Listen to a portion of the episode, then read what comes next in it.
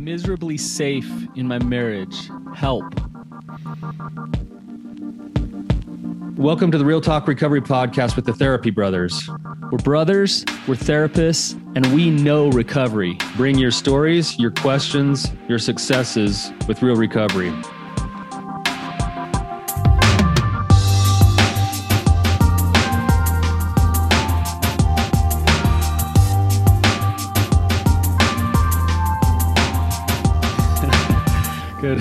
This is a good topic today, Brandon. Uh, I think I think we're seeing a lot of this just in what we're dealing with in the day to day. So this will be a fun one to uh, to try to discuss today. Yeah, no question. So, how you been, Tyler?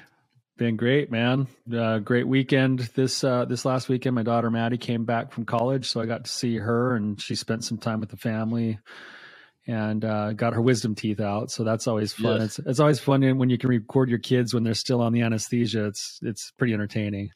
Do you, so when I got my wisdom teeth out, um, I don't know if you remember. I, I, think you were on your mission. I think you were gone, but I looked. I swelled up huge. Like I think I had some impacted, and and mom w- flew down to her sister's that night, and uh, in in Dallas. So and she calls and she's like oh my gosh i put your your uh, pain like your pain meds in my purse she felt so bad. Yeah and i just i was so just swollen and anyways yeah. I'm fine i'm fine now but thank, thank goodness years later. And didn't you just get a wisdom tooth removed or something? Yeah so i had my wisdom teeth taken out uh, i actually had a really weird experience with my wisdom teeth where i actually think i might have been like sexually assaulted uh, but but that's a story for another. Yeah, that's time. that's a whole other yeah. that's a whole other story. But yeah, so I, I had leave the audience curious. I, I, had one. my I had my wisdom teeth taken out when I was like 18, 17 years old, but apparently they missed ones because just like two months ago, my dentist was like, "Hey, you got this wisdom tooth that's going to start pushing all your teeth around. we we need to go in and."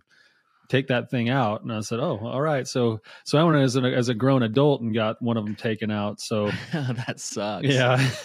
Yeah. I guess it's the year of wisdom teeth for us because lexi my other daughter just had hers done a couple months ago. So hmm anyway. There's some uh, parallels to recovery there you know having a, a, wisdom tooth down in there wreaking havoc and pushing thing around everything around you know? You got to step into the pain face that it's there and go go root that thing out or else it's going to continue to cause some problems I, I, love that you i love that you tried to to segue that back into our uh, subject today because i think there is actually some truth to that but yes. i don't know i don't know how we, we were going to bring that in but i'm glad you did well, uh, all right, Tyler. Let's let's go to the, the topic at hand. Um, mm-hmm. I, I, you know, I tell people this. I, I, say there's there's different types of relationships. Um, you know, there's relationships that um, they're that, that end in healthy divorce. So, the, the, you know, the couple navigates that. They remain friends. They work together with the custody and the kids, and everything goes well, right? Um, Eh, that that's one relationship.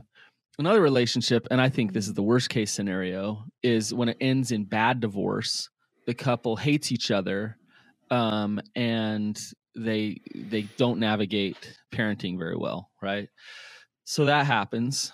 Um, then there's uh there's this like unhealthy stay together marriage where it's like we're scared of divorce so we we stay together and we don't change anything. We stay unhealthy, but we stay unhealthy in our relationship.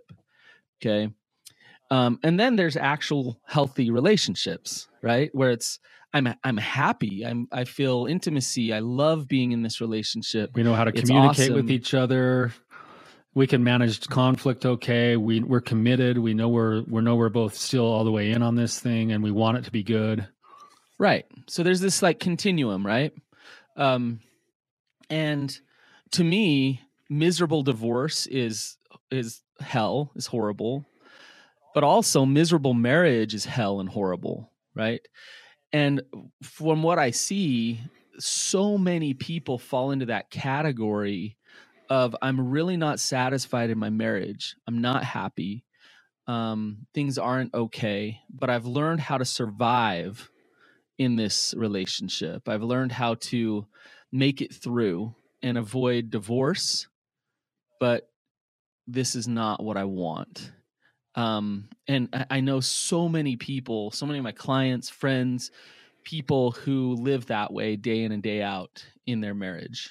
Yeah, I, I, agree with you, Brandon. I think if you were to kind of like rank those things in terms of what you wouldn't want in terms of outcome, it would be miserable divorce at the bottom, and then the next level would be the one we're talking about here, which is what what did we call it? Uh, a a comfortable miserable marriage, meaning yeah, meaning we're not going anywhere, but we're also not likely to get better. And so what so what you're saying, Tyler, is that would be worse, and I believe it'd be worse for the children and for the individuals in the marriage than a healthy divorce. Yeah, well, statistically speaking, it actually shows that that if you had to take your pick between those, that a healthy divorce is better than either of the other two options we just mentioned for the children. Uh, the right. best option for the children is for for people to actually work through their stuff and figure out how to save their marriage. Right. Right. Right. And that's the best outcome so, for the for for most people too if they if there's a way to make that happen. But it takes two for that. So Tyler, why do you think it is that that people stay stuck in the the in in this hell in in this maybe hell's a little strong but in this comfortable misery of marriage why why do people stay stuck there why don't they make changes in order to be happy? That's a good question, Brent. I think there's so Hey guys, thanks for listening. If you're listening here, this is the Betrayed, the Addicted, and the Expert feed, and we sure appreciate you following us and listening here. We want to let you know that we have moved to Real Talk Recovery. If you'd like to complete the episode, you can find us on iTunes, Spotify, any place where there's podcasts, Real Talk Recovery, or you can go to realtalkrecovery.com. Thanks again for all of your support.